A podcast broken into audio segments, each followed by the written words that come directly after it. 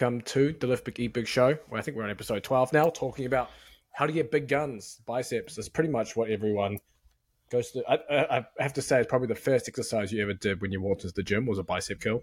Maybe not you, Mona, but no, I was going to say, us, I think it's guys, not so yeah, much for us. The biceps was the number one thing we did in the gym, but a lot of people get stuck uh, with their biceps growth. So we're going to run through exactly how you can bust through any biceps plateaus, how you can get huge guns. We talked about triceps last week. Now we got biceps this week. Obviously, we have Colm Wolfe, two times world's strongest man competitor, and world New Zealand's strongest man, masters in sport and exercise science. We have Mona up there, six times karate world champion, CrossFit Games athlete, and also Commonwealth medalist, African champion Olympic weightlifting. So plenty of experience on the show today to talk biceps. Also, remember in the Lift Big Eat Big Underground, all the programs are in there. You can check that out on liftbigeatbig.com and you can get be part of our private community and everything there. But we're talking biceps. And we have some practical information, we have some research to share, all sorts of stuff there, everything in between.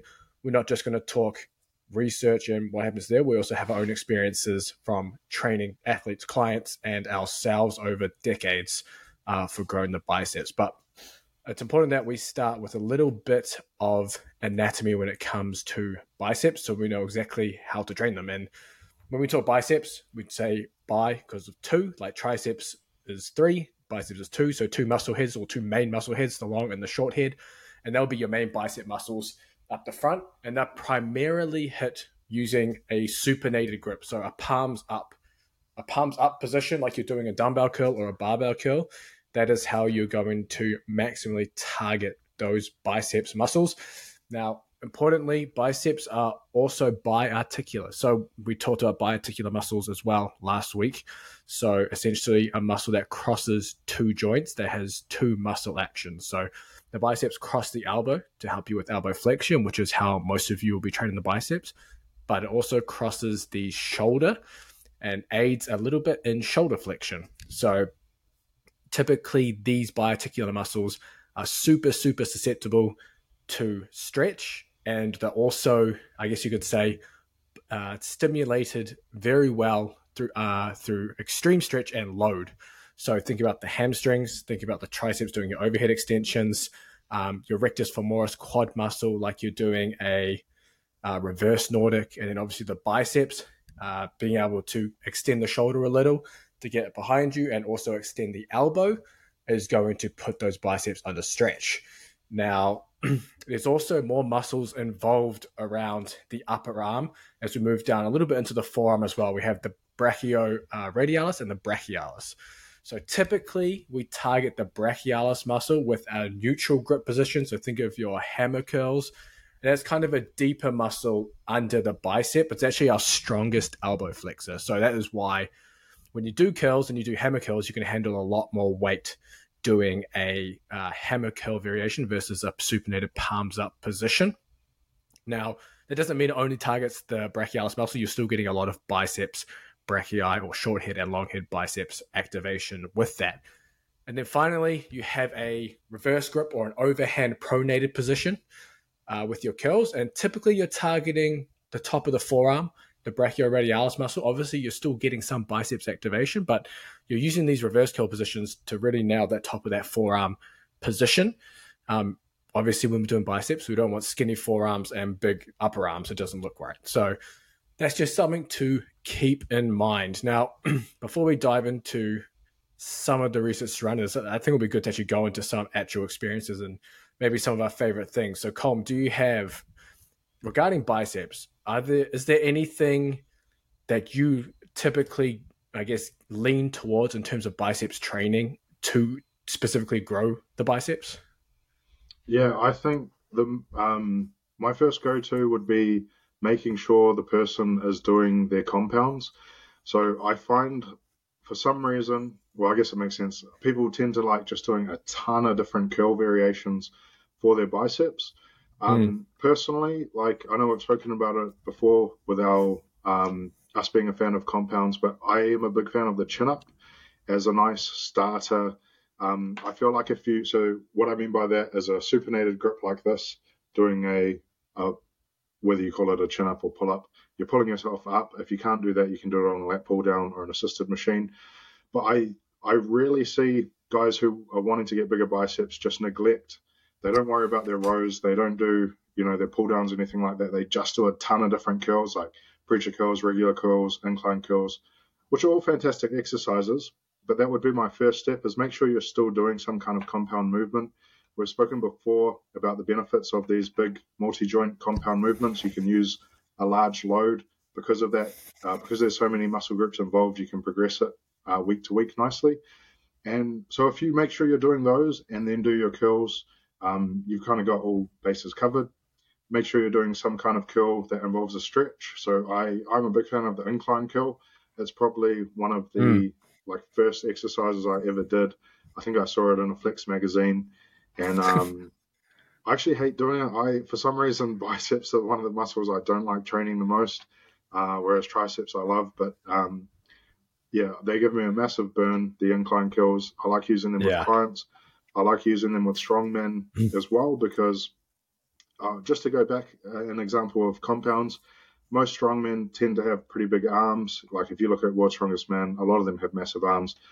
A lot of the stuff we do in strongman involves the bicep, but in a compound movement. So, for example, Atlas stones, um, pretty much any sandbag carry, like pick up, this pretty much anything you're picking up.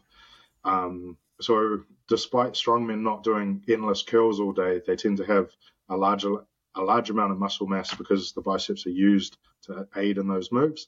Um, but yes, absolutely still do the curls. So incline curls I like for strongman because it puts the bicep under a nice stretch, which you don't necessarily get from strongman movements. Um, and the other thing I was going to mention, just regards to strongman, is I follow the line of thought that you don't necessarily want your biceps to be the overpowering factor.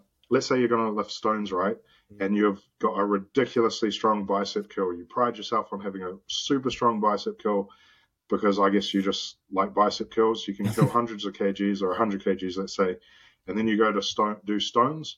Um, stones can put your bicep tendon in a compromised position, and if you're used to using primarily your bicep, um, I follow the line of thought. It's likely, more likely that you're going to end up with that tear, opposed to still training your biceps, still strengthening the tendon, but making sure you're lifting primarily with that upper back, using your arms more as hooks.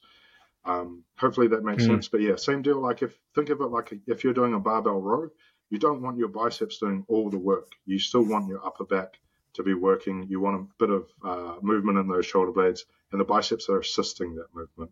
Yeah.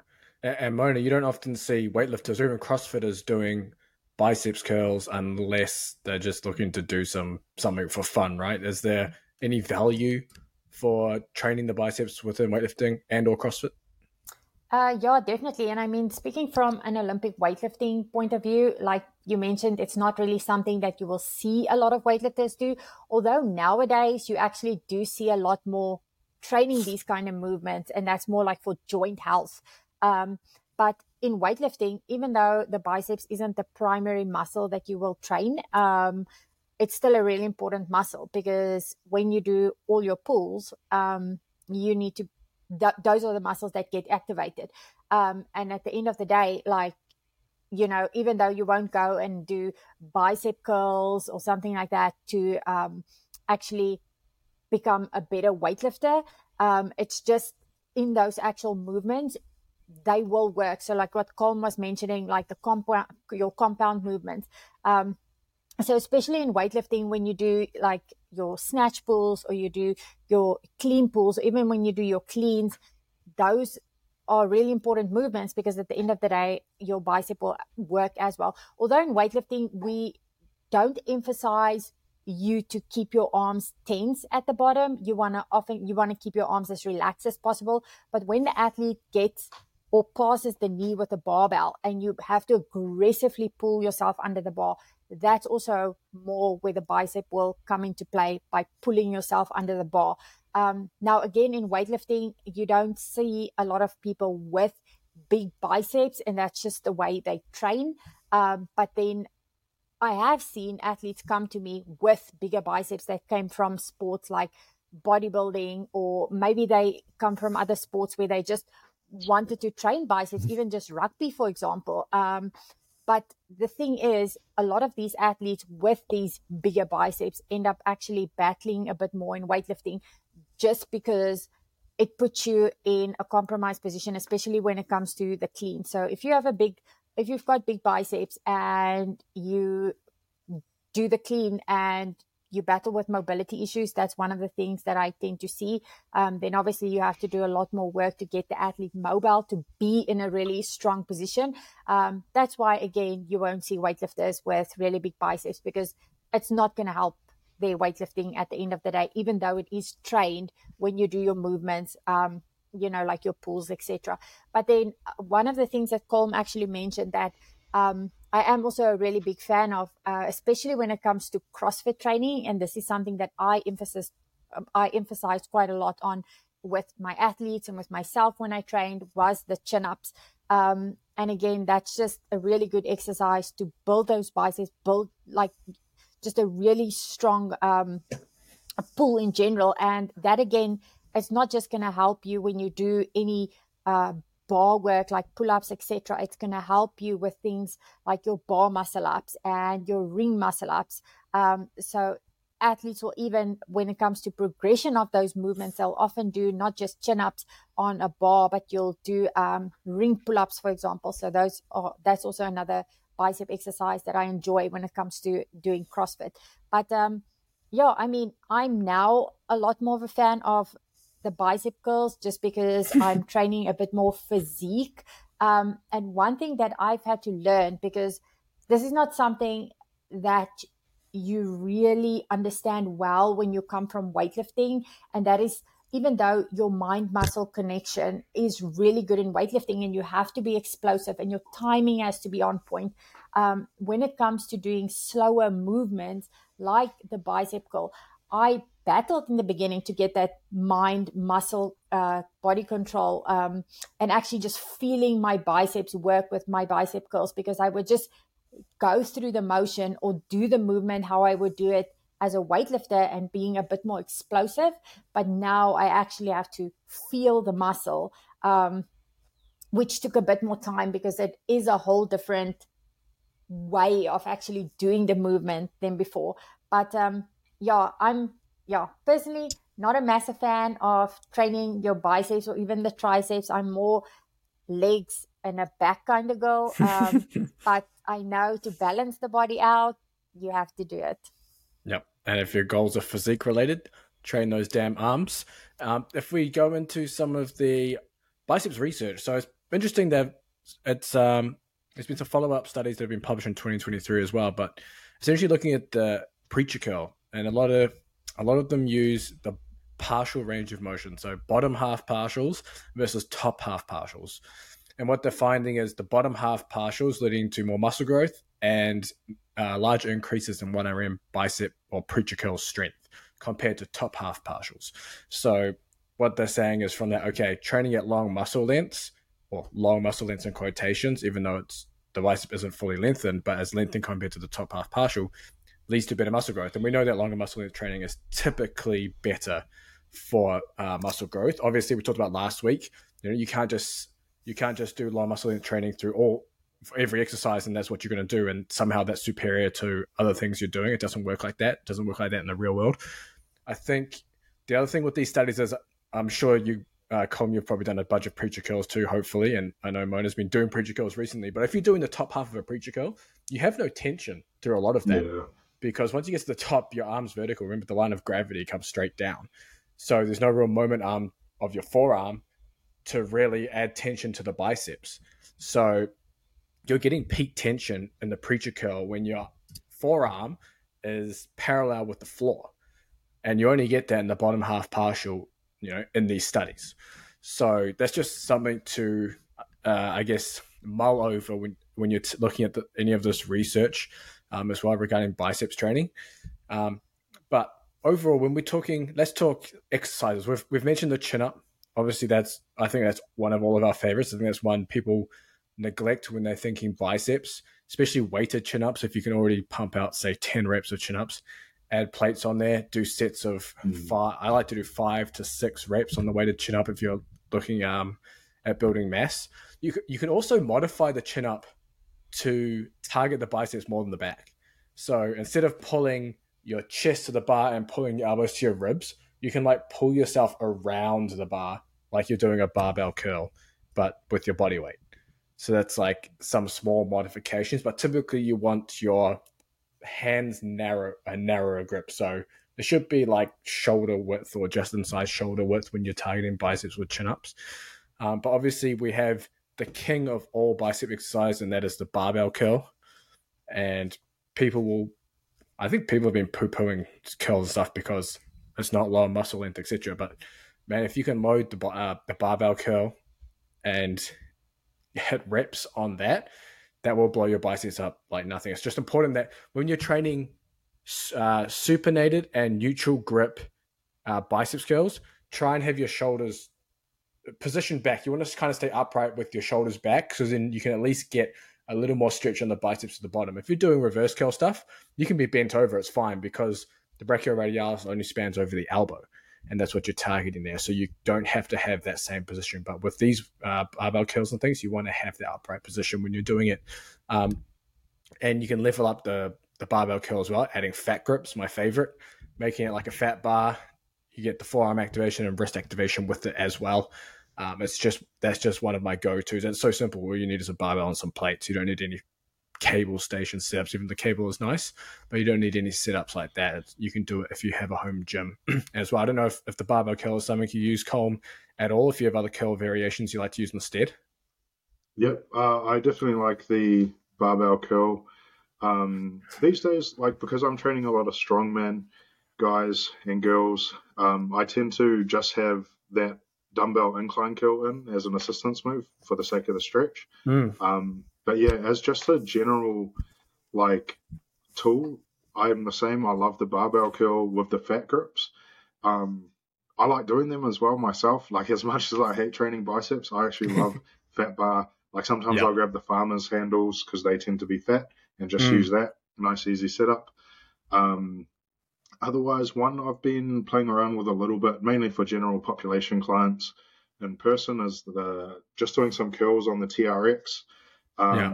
I'm actually quite liking that one, uh, but that's more for uh, kind of a class type situation, so we don't have to worry about changing loads, and it's nice, nice and easy. But yeah. the you can get a massive pump from that.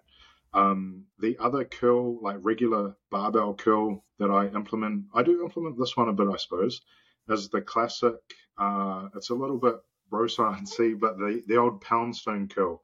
Have you done this? Right. So you, Which one's that just, one? So it's, uh, he calls it the poundstone curl, but it's just basically as many reps as you can with the 45 pound barbell. So let's say you mm. finish your training, you just do as many reps as you can. Let's say you get up to 50. Uh, yep. The amount of blood, like the pump that you get on your biceps, is just crazy. Um, and like we were saying last week about are just feeling good for the elbows. Same thing. Like uh, you don't need a big weight. Hit some high reps. You'll get a massive pump in the biceps, and the elbows feel pretty good after. Yeah, that's, that's probably the most common one I use. Um, clients enjoy it as well because you get to push a little bit and you just get a massive pump. There's uh, a yeah, there's a trend of doing 100 rep curls. Remember, not too long ago, people doing 100 rep curls and raises and stuff, and not putting the barbell down, just trying to get to 100 just for the, a stupid, stupid pump. But there's no way in hell I could do hundred curls with the barbell without putting down like I've never got on hundred. the most I've got, the most I've got was fifty, um, and I found that hard as, and that was after multiple weeks of doing it. Um, but like we've said before, I wouldn't don't replace your heavy training with just the empty barbell as many reps as you can. It's yeah. a nice little tool in addition to the other stuff, but ultimately it's not the biggest load um, so you want to be using those other exercises to progress. Yeah, for sure. And and obviously you mentioned the dumbbell incline curl. I love that at the end of training, just because yeah. it puts that under a load of stretch. Like like typically like dumbbell pullover will give you a load of stretch on the lats, and then obviously the overhead tricep extension will stretch triceps, and then the dumbbell incline curl will stretch the biceps. Especially if you've done been doing a few biceps uh, exercises or sets before that, and you get that tightness in the bicep, this is something that can help you there. Especially, especially in sports like you mentioned with strongman, when you have your arms around a, a stone and being in that shortened bicep position or the tire, and then obviously in um, martial arts, often you're in that shortened bicep position often or grappling. Um, it's a good way to lengthen the bicep there, and it ends up being you know a way to potentially reduce the risk of injury because you're able to lengthen the bicep through load. So it's it's one of those ones you can kind of keep in your training, I guess year round, depending on your, on your sport or whatever your goals are. But what, what I have been doing semi recently as well is so the reverse curl is kind of awkward. I think a lot of people avoid the, the reverse curl one because you don't feel such a big pump in the in the upper arm and the biceps. You feel it more in the forearms, which is kind of where you're targeting. But two, it can be awkward to do. Like with a straight bar, just kind of doesn't feel right. It's hard to keep your elbows tucked, and the wrists feel a little funny. With the EZ bar, yes, it's a little better. You can do it with an EZ bar, but it still doesn't feel really good. Um, I find it feels best on cables, but what I've done recently is with bands, and having the bands basically attached in front. So it'll be like kind of at uh, stomach or chest height. And then having my arms extended fully out in front and curling to my head, reverse curl. And holy shit, that lit mm. my forearms up like crazy because obviously the tension's greatest when you're at that peak contraction. And it just like, I haven't felt a pump like that on top of my forearms and forever. And so that exercise is something that's potentially worth trying for anyone who's maybe looking to add reverse curls to their training. And I think it's important to at least do them. You know, if you're doing a lot of biceps, it's worth doing reverse curls. You know, once a week or so because it kind of balances out the forearm. You spend a lot of time gripping and then working. I guess the the elbow or the wrist flexors and things like that, but you don't really get the top of the forearm often, um, or those wrist extensors. So it just can help balance out and potentially reduce your risk of uh, developing elbow pain as well. Kind of like the uh, finger openings you can put rubber bands around your fingers and and do those. That's another way you can, uh, I guess, develop those wrist and finger extensors to mitigate any elbow wrist pain that could happen from doing maybe a lot of biceps or a lot of grip type work with that. Um, obviously, we have preacher curls as well. We talked about the preacher curl, bottom half, top half. You kind of need special equipment, or as Mona has been doing recently, one arm on an incline bench for a one arm dumbbell preacher curl. Uh, again, the tension's pretty insane down the bottom. I don't know if I don't know if you use preacher curls at all, Colm. Uh, if that's something that you not so much with, yeah, um, like I do with general population, because uh, they seem to love it. but um, not so much with the strongman guys. But for myself, I have also done quite a bit uh, with previous muscle tear in the bicep. So doing that single arm preacher curl on the incline bench allows me to hit each arm individually quite nicely in a controlled manner. Um, but yeah, it's a it's it's definitely an exercise I would have in my repertoire, but it's not always. Uh, I, am always thinking strongman first, so it's not yeah. my number one for strongman, but I'd add absolutely general population, and depending on your goal, it's a great exercise. Yeah, Moni, you got something there.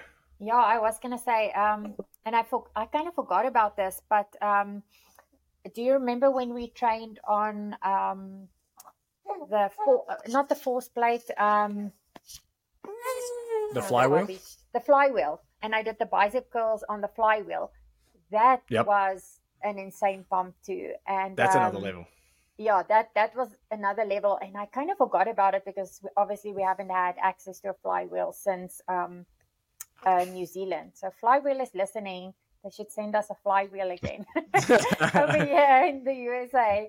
Um, we got to uh, we got to do an episode on the on flywheel training. It's probably no, novel, or people, most people probably don't even know what it is, but it's yeah, it's hectic and um, it's made its way more to the sporting professional sport yes, population. But I was going to uh, say it, it's become quite popular in weightlifting. So I've seen a quite quite a few uh, coaches, high performance coaches here in the US, using it with their weightlifting athletes. So that would definitely be an interesting uh, topic to cover just because you can train everything with yeah all right we'll tee that up but yeah. a quick a quick brief synopsis on if you're doing bicep curls on the flywheel essentially it's the resistance isn't isn't created through load so you're not adding weight to it it's a it's a disc that spins and you're basically going off rotational inertia so the faster you pull it up the faster it comes back down so you, or i should say it's equal so when you when you're pulling the strap up with a curl, you're getting equal force being produced on the way back down. So you're having to resist that. But there's no dead spots. So if you think of a curl uh, where you curl it up and then obviously down it gets hard and then it gets easier and easier and easier. Or even the other way around, it kind of gets easier at the top. But with the flywheel, you get the constant tension all the way through, so it's hard to all the way down. So it's pretty crazy, and you you just get a, a stupid pump when you're doing it. And then obviously you can do different things to overload the eccentric part of the, the lift and all sorts of things. So lots of different things, but we can jump into that uh, on another episode as well regarding flywheel. But let's talk but, sets and reps. Oh, you go. I just want to mention before getting back to the podcast, I want to let you know that down in the description is a link to the Lift Big Eat Big Underground. And within that, you get access to all our training programs, online courses, and into our private Discord community where all three of us are in there to help you with whatever it is with your training. Regarding the programs, we have Mona, who's done all of the weightlifting cycles. We have Colm, who's done the strongman off season and strongman competition programs. Then we have all the hallmark Eat Big training programs, Pump Dragon, Phalanx Method, and many more. And I've also added muscle building specialization programs within that and are continuing to update and add training programs into our app. You also get access to Mona's Weightlifting Mastery online course, and you get to join these calls live in the audience where you can ask members only question and answers at the end of each episode. So if that sounds like you, go down the description. There's a link there to Lift Big Big Underground, and that'll give you access to everything I just mentioned. Did you guys mention um, like cable curls or like rope curls? Briefly, yeah, I know you're you're a fan of those, aren't you? Yeah, I was gonna say that or like EZ curls, and again, um, I I like those because as as a female, like it's not a muscle group that I would always train, but now that I'm doing a bit more physique stuff and focusing on obviously doing the movements properly, it's not about going as heavy as I can, but obviously now just getting um, that muscle shape. Um, yeah, I'm a big fan because you can go really light and obviously do a lot more repetition. Um, but then, uh, yeah, I tend to feel that in the biceps also a lot more. And it's just because of my sport that I've done. And again, just coming from a sport where it's so, um, you're so explosive and you have to be so fast, doing your movements slow and focusing on the concentration of it. Um, that was something that I felt like the rope uh, curls and the EZ bar curls was a bit easier for me to start to feel the biceps. Yeah, one of the things that some people might struggle with with straight bars is wrist pain. So mm-hmm. if you do have wrist pain when you're doing, say, barbell curls, use EZ bars and dumbbells instead. You don't have to do barbell curls. It's just relatively simple piece of equipment to use. But yeah, it can often cause wrist or elbow pain if you have some. So just bear that in mind and, and use different tools if you're going to do kills with that. But if we look at if we start talking sets and reps, there's one thing with biceps. From my experience, I don't know if you guys have felt the same. That I feel doesn't work, and I think well, I mean we talked about the ultra high rep stuff, but typically I won't do high high reps with biceps, and I've I don't know what it is. Like with triceps, I'll do like 10 to 20 reps and I'll often go in that 15 to 20 rep range. But with biceps, I won't, I will very rarely hit the 15 to 20 rep range. I feel like, I feel like they do better and grow better in their like eight to like 12 rep range, something that's a little heavier. So I'll do my barbell curls of like typically of eight to 10 reps. And then if I'm going to do dumbbell variations, I'll do, you know, eight to 12 ish or 10 to 12 ish reps.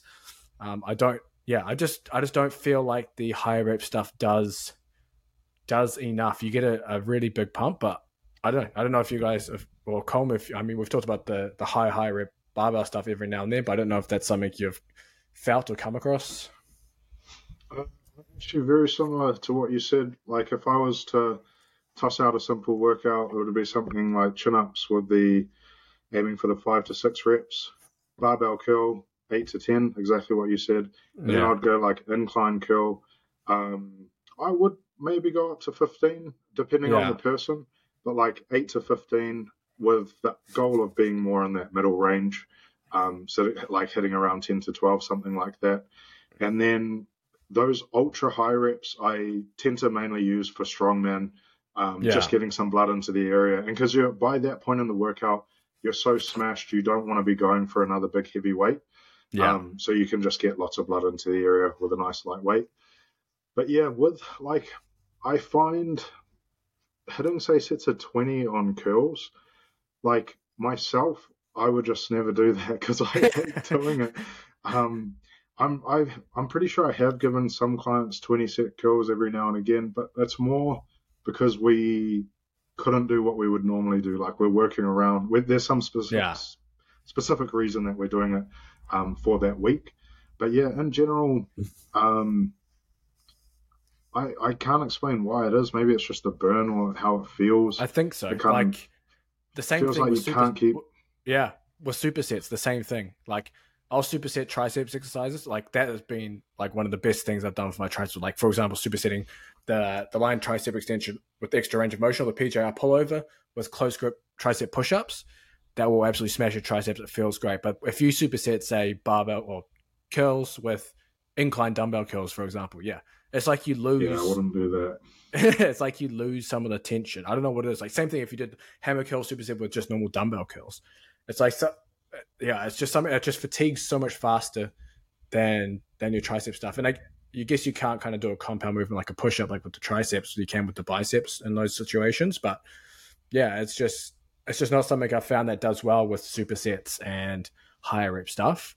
So bear that in mind, anyone listening, and, and play around with it. But typically, typically like to use lower reps with the biceps, um, whereas the triceps I, can have such a longer, uh, wider rep range. I also am a big fan of that uh, bicep tricep superset. Yeah. You can like easily do it. It doesn't take long. So if you're short on time, you can get so much work done. Um, and the yeah, the fatigue crossover is not too much. But yeah, bicep into bicep superset, I, I just wouldn't even bother. You'll just be, uh, be too screwed. much biceps. Mm. So if you're gonna give our listeners a biceps workout, something they can do to smash biceps before they maybe do triceps that day, or maybe they're on a know, arm specialization, they're looking just just do biceps that one day. What have you got for them, Colm? So it would be that I would go if you're so two to three sets for each of these. Go two if you're more of a beginner, get what you can out of it, and then you can up it to three over time. If you've been training for a while, you can start with three, but I'd go with those chin ups. Three sets of, uh, so two to three sets of five to six reps, uh, keeping at least one rep in the tank for now. Um, then I would go with the basic barbell curl. You can do this on an EZ bar if the like if your wrists are an issue with the straight bar eight to 10 reps, relatively heavy. Um, just a point on that with when I say heavy, I don't mean personally, I'm not the biggest fan of cheat curls. Yeah. So when I say heavy, I mean still do it strict. Um, I just mean heavy in that the load that you'll use for eight to 10 is going to be relatively heavy. But yeah, I definitely do not mean use momentum. So no hips, no um, raising of the shoulder as you're doing it. We want it just on the bicep. And then I, I like to finish off with the incline dumbbell curls. Um, that would be a nice starter, eight to twelve reps, or I would even go eight to fifteen on the incline curls if you really, if you mm-hmm. just quite like higher reps. Um, but in general, on the incline curl, aiming for like ten to twelve reps.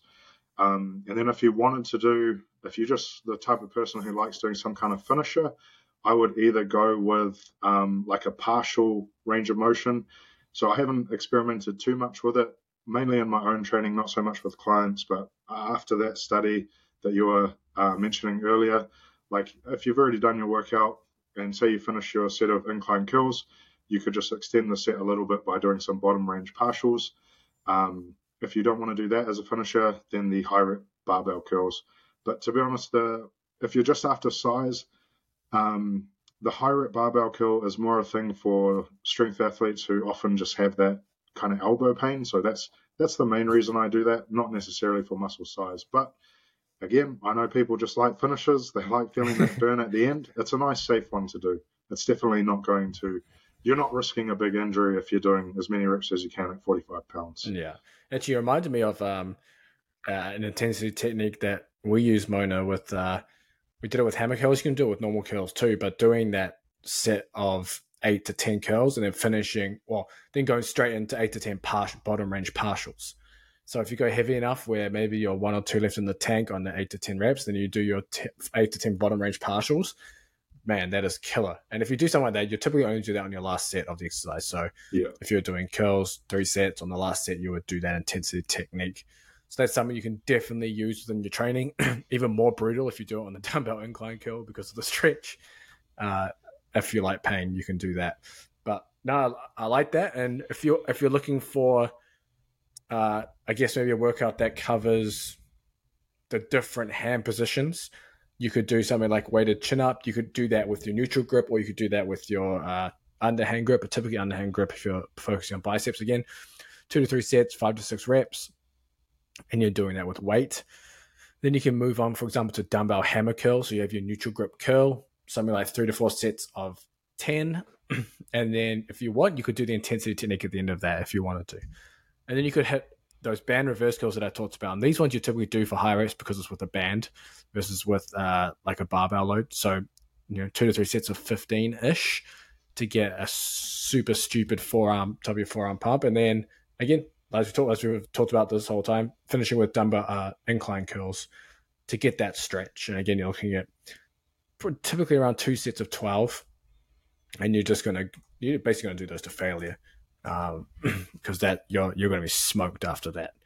So yeah, those are just some examples of biceps workouts and some exercises that you can use and just some general strategy and ideas around how you can, I guess, perform the training appropriately so you can actually grow your biceps. Now, regarding trainings, training splits, Colm, are you, Uh, I guess, within maybe a powerlifting or strongman program, you're not you're not sitting there doing, hitting muscle groups as as your split. You're looking more at movements, but maybe from a bodybuilding physique standpoint, is there a certain split that you would maybe think of or recommend in this situation? I mean, you're not going to a bro split's not going to do a biceps day. You're probably going to do an arm day if this is something that you wanted to do. But is there something that that comes to mind regarding training splits? Um, honestly, whatever I feel like they're all pretty good. It's whatever fits their schedule best and they enjoy the most. So if you like, some people just love the idea of an arms day and will be super consistent with it. If you're like that, then I think doing an arms day and doing like those um, bicep, tricep, supersets, supersets is a good option. Otherwise, mm-hmm. the classic, I think, like they can honestly all be great. The classics of back and biceps so you start off with your rows and pull downs, whatnot, and then do your biceps after. Or chest and biceps is another way to do it. So you, the theory mm-hmm. here is that you're um, not going to be fatigued from doing your chest training, so you can dedicate more energy to your biceps, and then you can do vice versa, back in triceps. Honestly, I think provided there's um, some element of progressive overload over time, and the exercises are done so mm-hmm. uh, like correctly. I think all of them are pretty good options to be honest. Yeah.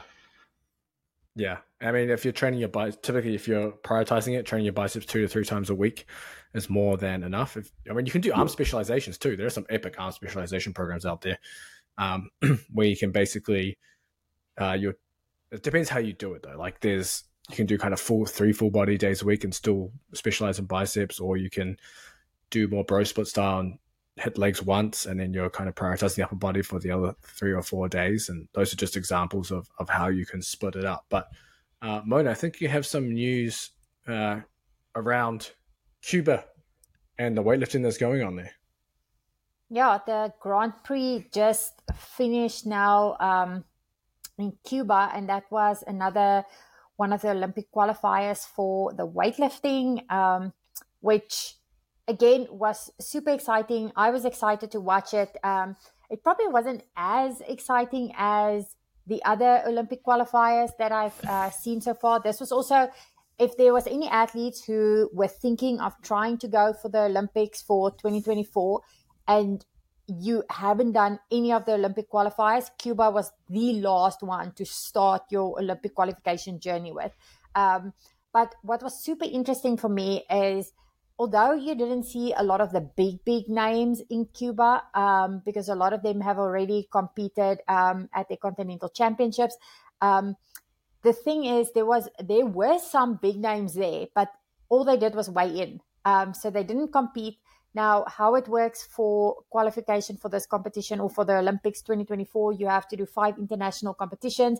I'll just give you a quick uh, breakdown on it. And even if you don't compete in all five, you have to show up. So you have to show up, you have to weigh in, you have to walk on stage, do the introduction. When they call your name to do your lift, you just won't go, then you withdraw. Um, so that still counts then as you doing the qualification. So you still have to fly to the country. Um, so I saw quite a few big names um, that went, their names were on the board, and then they ended up just going to the back and doing almost like a warm up session um, and just not going on stage to perform the lifts. Um, so I was wanting to see a bit more from these athletes, seeing where they are currently at. But I also know strategic wise, this is probably the best thing that they can do because, um, you know, trying to push yourself to the limit for five international competitions in a row in such a short period of time. Obviously, athletes have uh, the previous Olympics, like didn't even finish that long ago because obviously it was supposed to be in 2020 and ended up moving to 2021. So athletes haven't really had like a real off season. They've just been continuously training. Um, so being able to do that because they've already put a big total on the board, um, you know, and just showing up, doing the weigh I think strategic wise, it's probably the best thing that they can do to just make sure that they don't get injured or reach burnout um, before the final phase of the Olympic qualifiers. Are there any surprising athletes that are potentially joining the Olympic run? Uh, not at the moment. Um, actually, all the athletes that have been at the top or whose top five are still currently, you know, top five. Um, there hasn't been any like weird surprises. Um, there was one athlete that I saw um, the Inside the Games posted about. They mentioned that Lydia Valentin might be going for the next Olympics. Um, I guess time will tell if she qualifies or not. Um, I know she's coming from quite a few injuries, so I'm not quite sure if she will be on form to be top five. but I guess, yeah, I guess we'll see. Gotcha. Gotcha. And that's pretty much everything that's going on in the weightlifting world right now, isn't there? Is there any more drama going on around did anything ever come of that USAW Masters thing? No, they kind of like I won't say they squashed it really quickly. Um, it kind of just it just went to a dead end. Um, so what's happening? Are there are there two actual federations now? So by the sound of it, yes. But I think the last thing that came out was USAW is going to go and take legal action against ah. this new federation that they've created because things were not done ethically, if you can say so. Um, yeah, so in in the world when it comes to drama, it's just there's been a lot more athletes that's been tested positive. Um, that's obviously not looking good for weightlifting. Um, you know, I don't know yet. Um, I think they are actually supposed the the IOC is supposed to let us know soon if weightlifting is going to be in the Olympics for 2028. So, and, oh, they haven't decided so they haven't decided yet. So I think it might be June or July, or the end of June or July that they might actually tell us. Um, but other than that, it, uh, something that's super exciting is we'll be going um, to Colorado next week. So it's going to be the USA Weightlifting Nationals. And honestly, it's because coming from a country where weightlifting is not that big, and I know even for James, weightlifting is not that big in New Zealand um, and then going to the USA weightlifting nationals where it's huge. Like, I mean, it's, it's already starting. I think it's starting on Friday or Saturday of this week, and it's running. I think it might be running for close to two weeks. Um, it's yeah, full on. There's going to be uh, junior athletes, senior athletes, um, you know, under 23s, under 25s, all different categories. Um, but yeah, it's a very big competition uh, USA takes their or weightlifting nationals for them, they take it very seriously. Um, and a lot of the athletes who do really well at nationals are also the athletes who do really well at international competition. So the standards are also really, really high. Um, so it's amazing to see thousands of athletes competing at nationals, having mm. multiple platforms running at the same time. It's just such an amazing atmosphere to you know to see and walk in. And um, i know i'm always um, walking in there. Um, it's nostalgic. Like i almost feel I, I miss being on the platform. I miss competing internationally when i see that. But being there as a coach i'm also um, you know really honored because it's it, it's tough to even qualify for usa weightlifting nationals. So um, it's going to be really nice and interesting next week when yeah. we go and to if, Colorado. If there are any podcast listeners or Lift Big Big followers or fans or community members and you see us there, come say hi. We will be uh, there briefly, I think, for for one of the or a couple of the sessions. Um, so yeah, come say hi. But Mona, with the America, uh, with the Nationals, it's um, compared to the American Open. The American Open's uh, much lower standard, correct? Yes. So with the American Open, I mean, um, athletes still have to qualify for it, but weightlifting nationals they take a lot more seriously. So the athletes that tend to qualify, bless you, little one. the athletes who qualify for like you uh, for international competitions, USA Nationals is one of the big ones where they will go out to try and qualify to make world teams um, and make certain international competitions. Where with the American Open, you won't really find that as much. Um, the American Open is more an opportunity for athletes to still have that whole international experience, can I say? Just because obviously they'll compete against Canada, um, just to give a bit of a, a different atmosphere um, and different competitors, but it's not as big and is not as exciting as the um, weightlifting nationals of USA. Yeah, yeah, of course. And Colm, was there anything happening in the strongman powerlifting? I actually saw on YouTube the Olympic channel was live broadcasting the power, powerlifting was at Worlds, one of the big powerlifting competitions, which was oh, okay. interesting because so the Sheffield no, it was uh it was one that was just happening recently. I can't remember what the hell it was.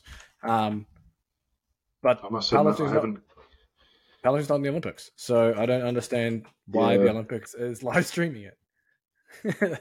well, they've been working really hard at trying to get, like I think I mentioned before, um, like how they've got all those rules on the IPF, which are all kind of geared towards hopefully getting them into the Olympics when I'm not really sure it's going to happen. It almost feels to me like the IOC just strings them along each year, but if they're streaming something, maybe they're getting closer. Um, yeah, it's the world the World Classic Open. It was. Oh yeah, yeah. But yeah, there's a. I mean, it'll be interesting. It'll be cool if it got in the Olympics. Um, but yeah, it's not. It's a weird one. Like in terms of as a fan watching, like uh, I think I've mentioned before the rules. You're not allowed to be seen sniffing ammonia. You can't have chalk on your face like uh, Blaine Sumner used to do. You're not meant to do too much yelling or screaming. Like, you know, it just gets a bit. It's a bit much. Um, yeah, yeah, So I'm not. I'm not the biggest. I prefer the untested if I'm going to be watching it. Um, uh, you want to see the freaks. You want to. You want to watch the animal cage at whatever expo they used to have that. Sort of. Sort of. I. I definitely like the top IPF lifters are without a doubt freaks. Um, so I like seeing what they do, but in terms of like the, I feel like they're just a little bit restricted. Um, and like seeing a guy like Ray Williams, he's such a gigantic dude, or like really thick, you know, and then yeah. to force him to use the same bar, the same dimensions rack as everyone else. Um, they're bringing in that bench press rule about elbow depth. It's just a bit. I feel like it's just a bit restrictive to the lifters. How do you do the elbow depth if you're if you're actually like you hit your chest? Yeah, I don't know. How does that, like, how does that um, work? I'm not sure. I haven't. I don't. I also heard that they're bringing out a sumo rule soon, or they're having a meeting about sumo uh, to potentially restrict how wide you can stand. No way. Um, but yeah, to go back to the bench, like a lady with implants or a super heavyweight male, like I don't know what the like. Are you going to make them go super high and like touch towards their neck, or Dude, know. that is the cheat code. Um, As a chick, yeah. just get boob implants, and then you'll be able to to bend, yes, uh, some, shorten your range of, of motion with everyone else. And then if you're a dude, you just got to get a massive pecs and a massive back, and then you don't have to go as deep. Hmm. Easier, easier said than done.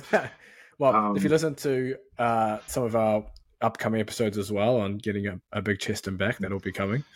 Um, that that'll that'll help you there. But yeah, man, that's that's interesting. I don't know how they're gonna put together an elbow rule for the bench when there's so many different body shapes and sizes, and then yeah, and same with the sumo rule. Like if if you imagine if they come up with a rule, say you can, I, have heard the the justification for it is to protect lifters' toes.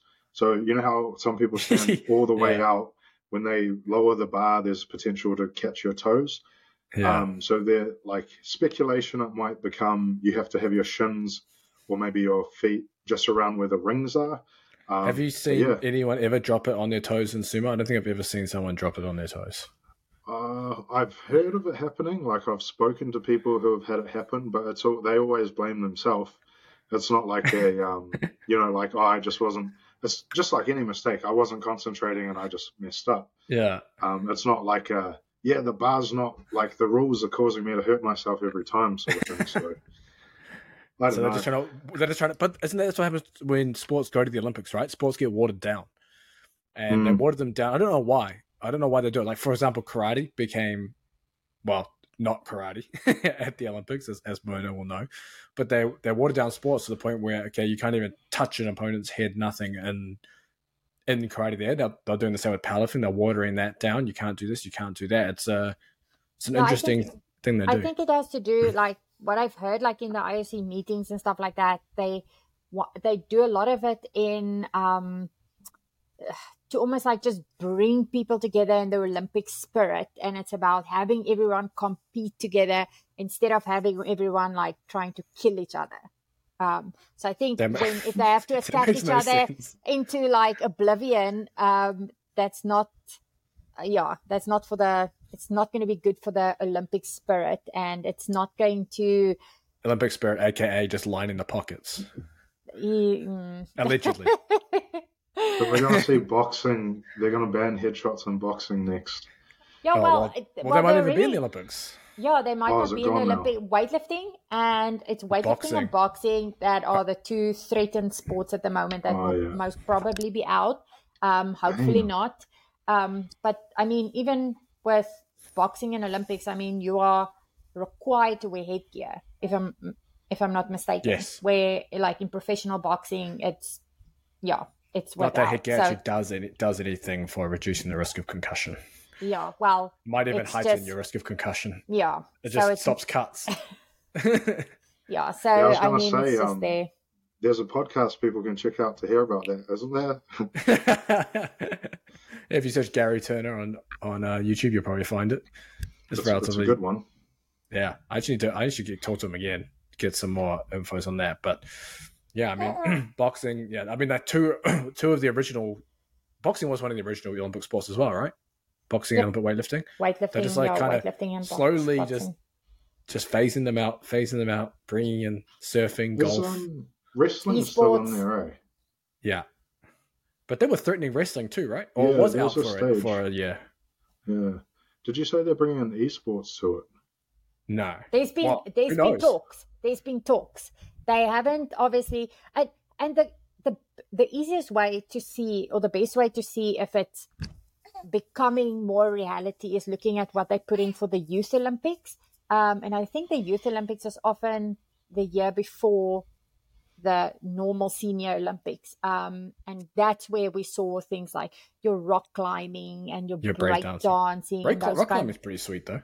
yeah that that was really nice to see um that was something totally different um but yeah probably next they're gonna bring in like skipping um with the skipping rope or you know yeah Well, they got I- they got breakdancing and all sorts, but I mean, I I I for sure I'm betting 99 percent esports will be in the Olympics at some point in the near future. Like the money there, they will not turn down that money. it's the Have you saddest seen thing the ever atten- Have you seen the attendance and how many people watch some of those esports finals? They fill s- sports stadiums. They have more people watching than I think it was at the Super Bowl at one point for some of them.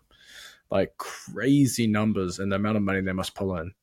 It's just I know, like uh, this year, uh, there's a new version of Street Fighter, and Yeah. so this is not in the Olympics, but they're doing a like a world champs for it.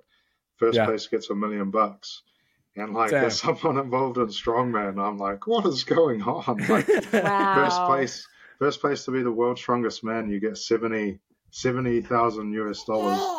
First place Yeah. in like the Street Fighter tournament, you get a million US dollars.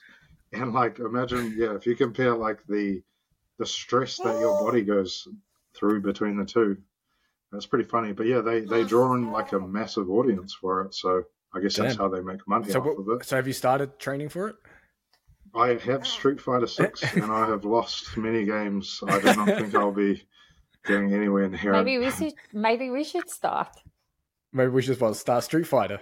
yeah You'll be you Wait. basically. I think to have a chance at winning that because it's so like physically ah. easy. You're up against people who just play it almost like twenty four seven. Yeah. Oh yeah, like because you, 100%. they you don't have to like you know if you're lifting weights or weightlifting or whatever, you need to sleep right, uh, eat right, and I'm sure they do that for the game as well. But I feel like it wouldn't.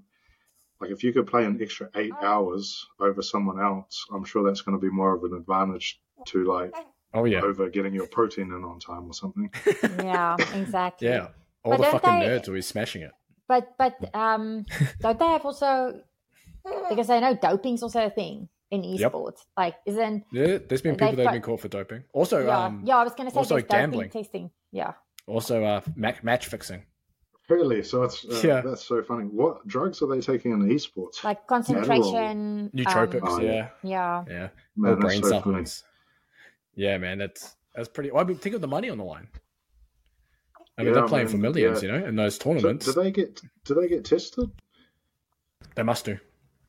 Well, they must do yeah. now. Well, if, if if they get tested positive, then I'm sure they must, and it's probably at some of like the world esport games or something that you'll well, it get just depends on the ga- oh, each game has its own like league oh as this, and then they they all stay in the same house for like training camps and stuff, and they have like coach. I'm pretty sure a lot of them have like nutritionists now. Strength conditioning co- coaching has somewhat broken into the space, so there's like esports strength conditioning coaches now, so they can do their physical training, you know, like as part of their day schedule, and then they go play their, you know, whatever it is, their tactics shit on their while they're training, and then into those into those big events. But yeah, th- there's been guys that have been popped for match fixing because um, sport, um, sports betting on esports is pretty big too. It's a relatively uh, it's a relatively big thing. So if you're playing it, I guess you could literally just fix matches and make some extra Yeah, cash. pretty easy to make it look real as well. Yeah, yeah, exactly. Because it's just literally playing a game. But uh, why can't we? Why can't we bet on strongman? Uh, I'm not sure. There's a lot of things with strongman that need to need to come up. yeah, exactly. Um, there, just to go back a little bit to the biceps, there was a question I wanted to ask you guys. Yep. Because um, the most popular, like whenever I talk to people, it's Arnold Arnold Schwarzenegger's chest and biceps they're after. Yeah, Arnold was a big fan of cheat curls and concentration curls. They're Yeah. two exercises that I personally don't really. I don't really have anything against concentration curl. Cheat I don't do either, either. see.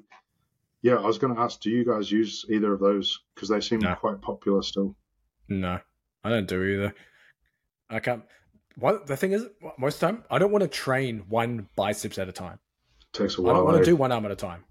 Like if I'm going to do biceps, I'll do both because I don't want to sit there having to do ten on one arm and then ten on the other arm. That's such a pain in the ass. So that one, I won't do that. Two, I don't feel like the concentration curl gives me anything extra over something like a preacher curl or whatever else. So I don't bother with that. And then the cheat curl is like, I just don't do the cheat curl. I just keep it strict and maybe you have a little bit of body English on your last couple of reps, maybe. But to go out and deliberately try and load, I mean, yeah, the risk of bicep tear as well is pretty high. Have you seen uh, those influence guys, influencers who did the tandem bicep curl? Yeah, talking about Calum von Moger. And what did he tear both biceps? One. of them. Him and Chris Bumstead. They tried to cheat curl 180 kilos, and then he tore. But that that ended his career. Yeah. Cal, that Calum. I mean, he was he was the next Arnold, right? Because he kind of looked like Arnold and had the similar physique. And then he did that what five years ago or something. and Mm. Not worth it, guys. Don't do cheat curls. Yeah. Even though that's an extreme. Didn't we watch it? that's It an was on a extreme example. documentary yeah, too, there's right? a documentary on Netflix. Oh no, no, it's on Amazon, I think. Uh, with him and kind of the what he went through afterwards and stuff. But I see now he's just come. He's just made a comeback to YouTube. I think last week. Um, Oh, okay. detailing whatever he's doing. But yeah, man, like tore his bicep, and that was that, which is pretty Yeah. nuts to think. Like when you have such a, you know, a good road ahead of you, you just do something like that, and it's gone. But yeah, Mm-mm. that's pretty nuts. But I think we'll wrap that one up there. Remember, down in the description, there'll be a link to the Lift Big, Eat Big underground private community, all the training programs, all Colm strongman programs, all Mona's weightlifting programs, plus all the Lift Big, Eat Big strength and size programs, pump Dragon, Phalanx Method, the mule. We have leg specializations. We're adding more and more programs every the single month. So, specialization. Oh yeah, the glute specialization that Mona's currently doing, that is going to be in there very soon too. So make sure you check all those out. But please like, subscribe, share, everything like that, and we will see you next week.